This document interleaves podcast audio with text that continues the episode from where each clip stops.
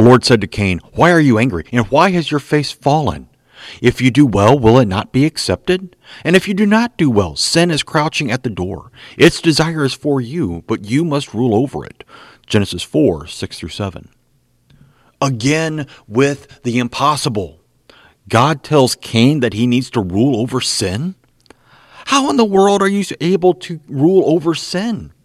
We live in a world that is ruled and ruined by sin. Is God saying that we can get into a state where we don't sin anymore? Of course he isn't. There is no way you or I can become sinless on our own. Cain couldn't either. His anger would get the better of him, as it does for us as well. Try as we might, we'll never become perfect. But God calls us through the law to do his will. We will never do it perfectly. We will fall short. But God gives us, as he gives Cain, a way of escape. But Cain wouldn't take it just as Adam and Eve wouldn't take it years earlier. God offers the same way of escape for you. Escape through Jesus, who rules over sin, death, and the devil through his death and resurrection. Amen.